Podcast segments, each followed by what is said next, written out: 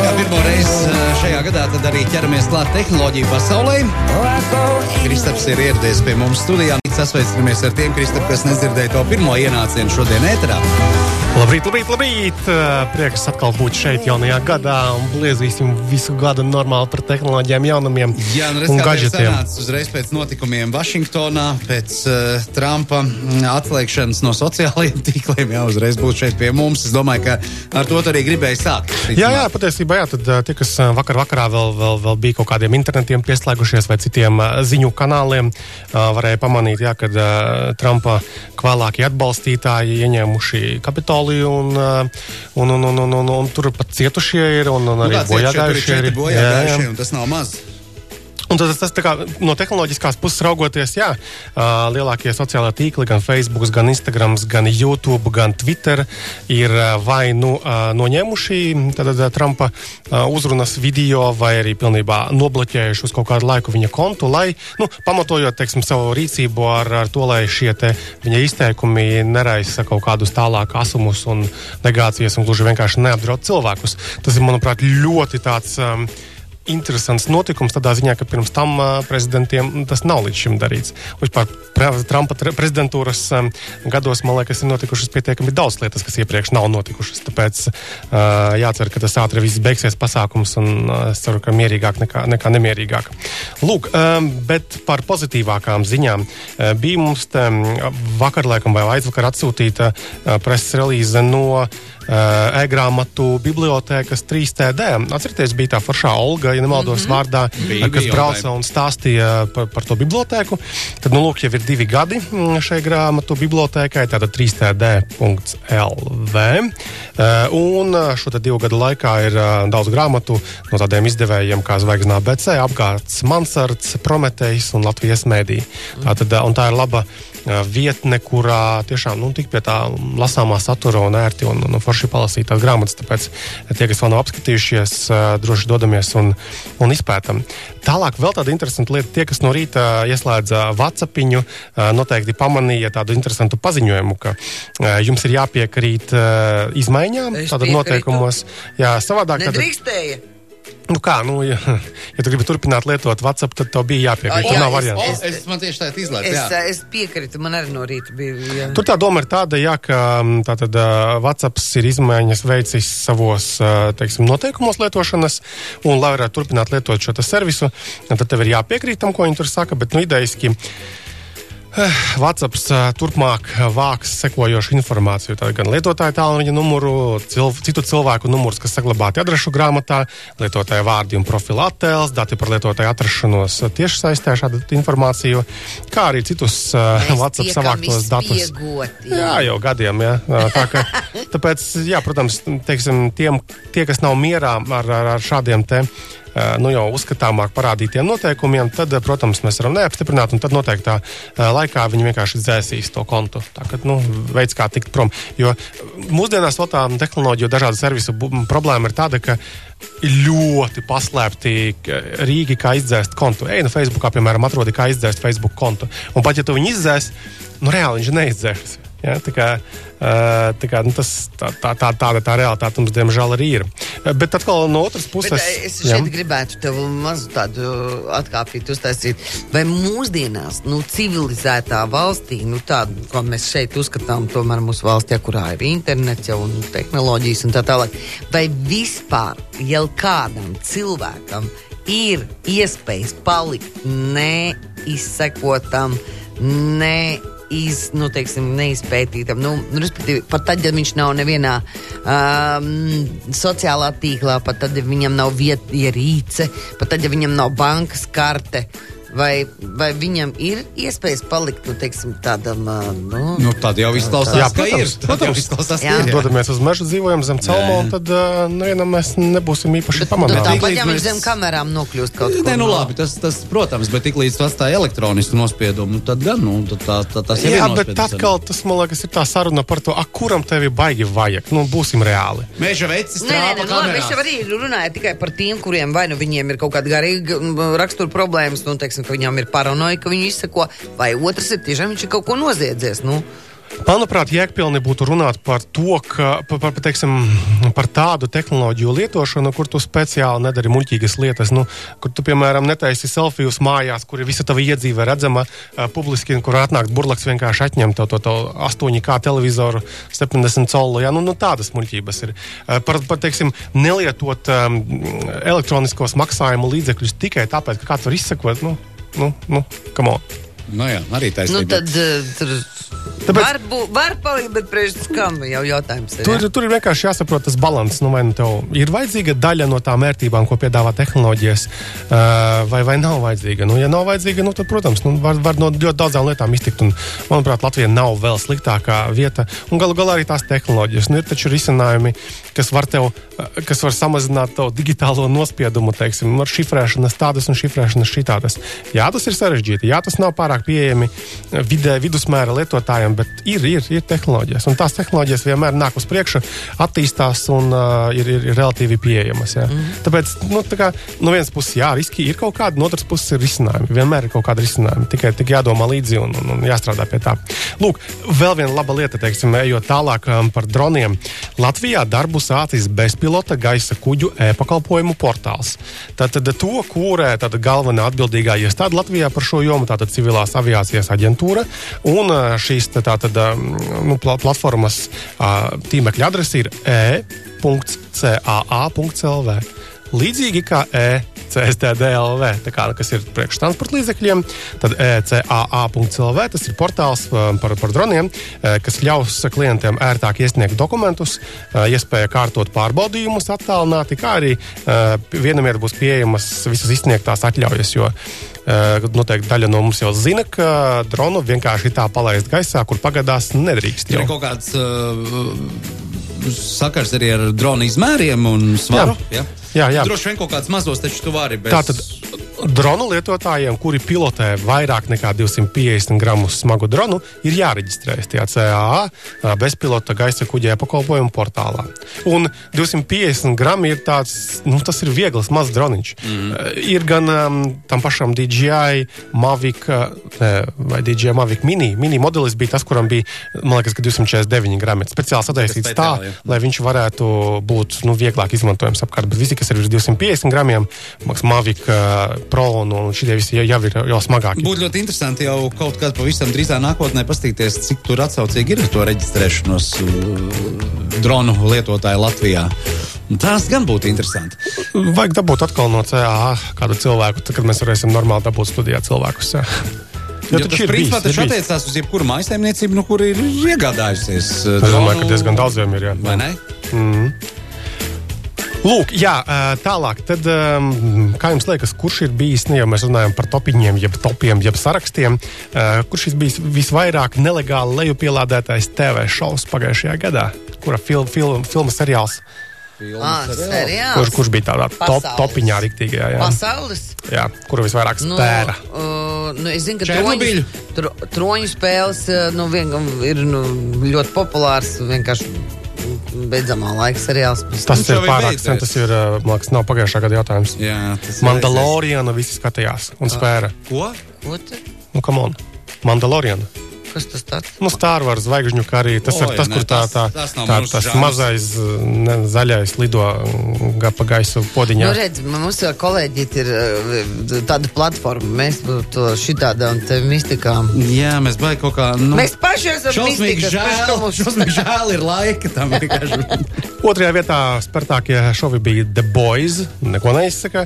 Trešajā vietā bija Westworld. Tas pats neskatījos. Es sāku skatīties, bet Jā. man arī man bija pa traku tā fantastika. Un ceturtajā vietā Vikings. Nu, tas arī, man liekas, jau mūžība jau vieta. Tas ir pietiekami arī populārs uh, seriāls. Jā, nu, bet... Tā kā nav maksājuši, bet zaguši vienkārši. Nu, jā, nu, nu torentos kaut kādos visdrīzāk.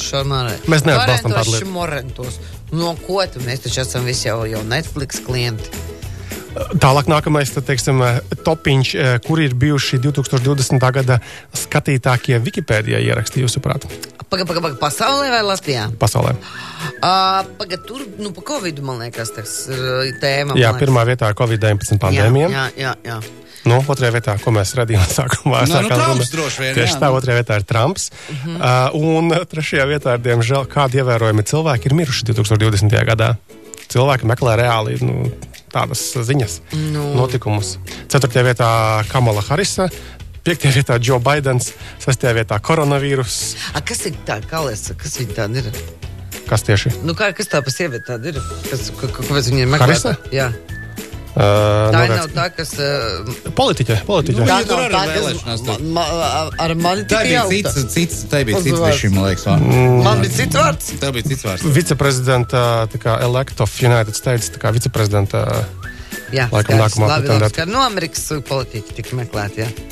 Skaidrs. Pamatā, jā, koronavīrus un Amerikas politiķi. Nu, tas sanāk, top 10 diezgan uh, aizpildīts ar, ar tādām Nu, lietām. tas nozīmē, ka ļoti daudz tieši to topu nosaka tas, kā Amerikā ļaudis ko Nu, meklē. tas nozīmē, ka Ne Ķīnā tikai. Google nelieto tik bieži. Acīm Tas ir jā. precīzāk. Tieši Tas ir tā, precīzāk. tā. jā.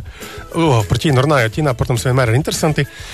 Un uh, pēdējās uh, nu, nedēļās, mēnešos kaut kā mm, valsts sāk iestāties pret Alibaba un saistītajiem uzņēmumiem. Un uh, tad tas Džeks Māks ir viņu.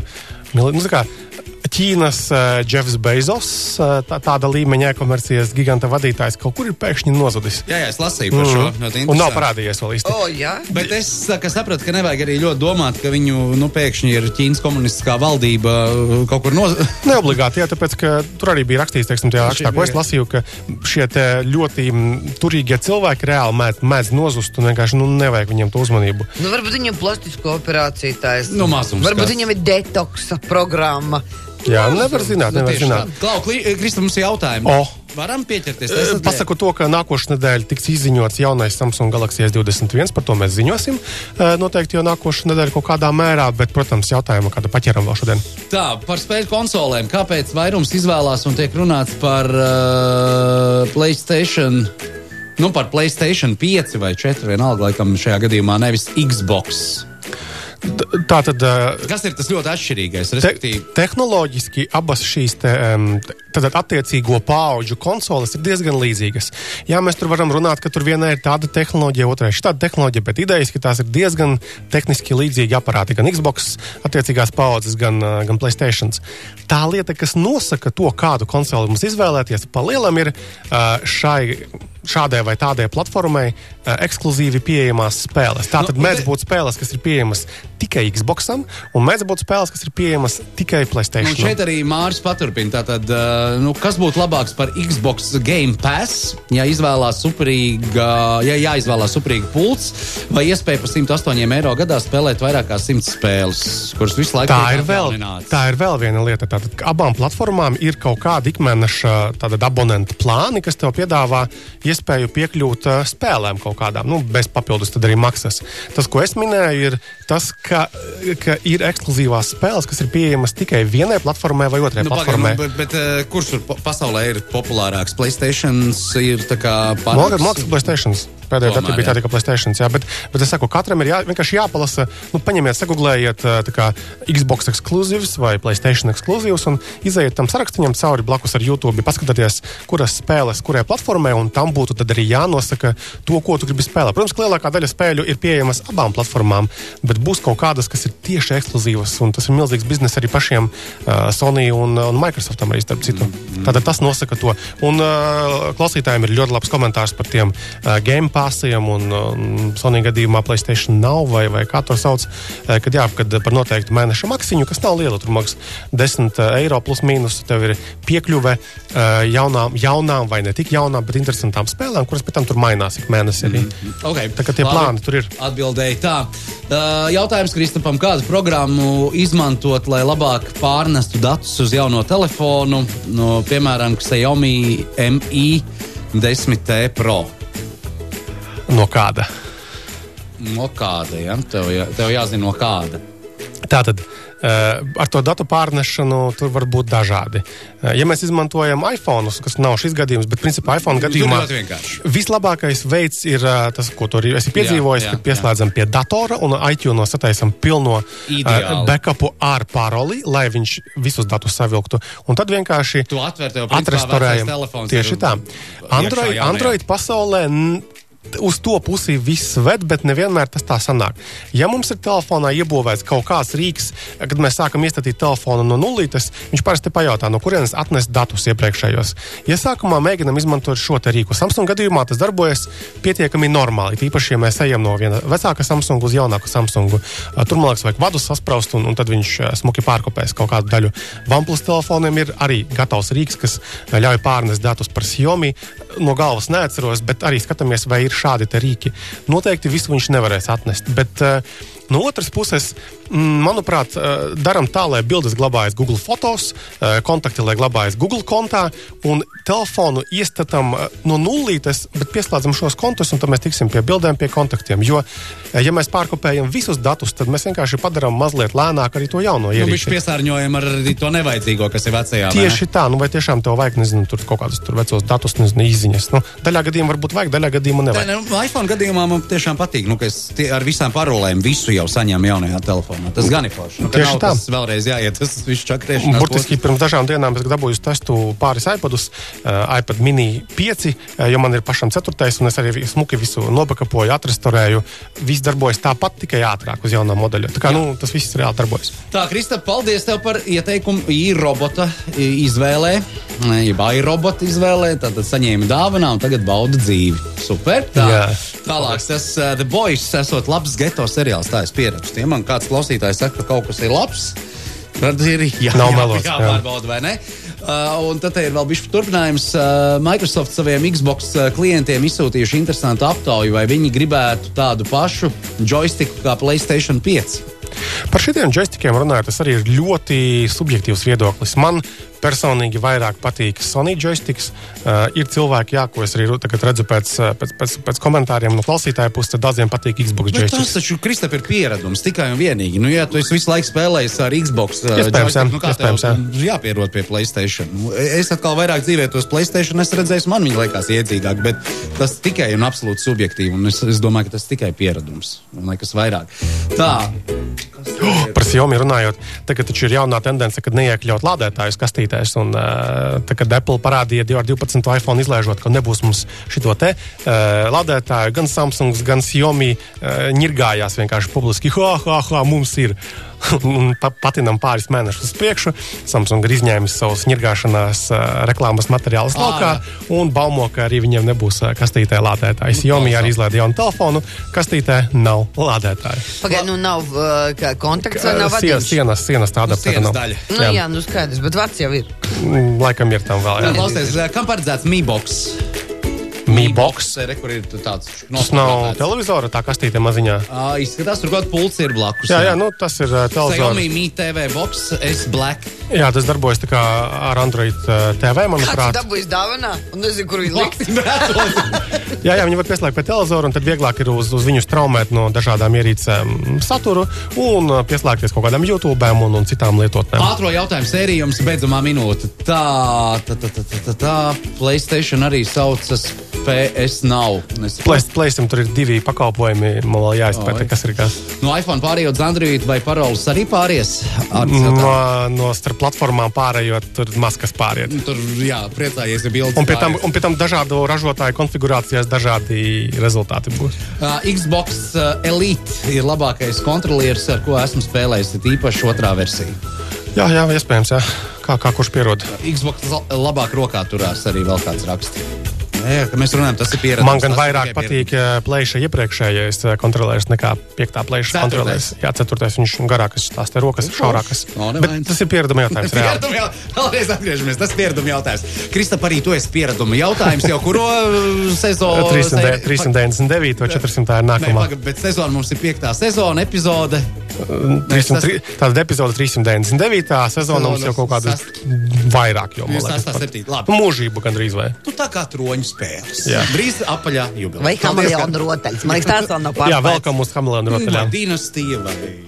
Nu, šitie visi nu, labi. Mūsu zināmie. Vienkārši Marija. Paldies! Tā. tā.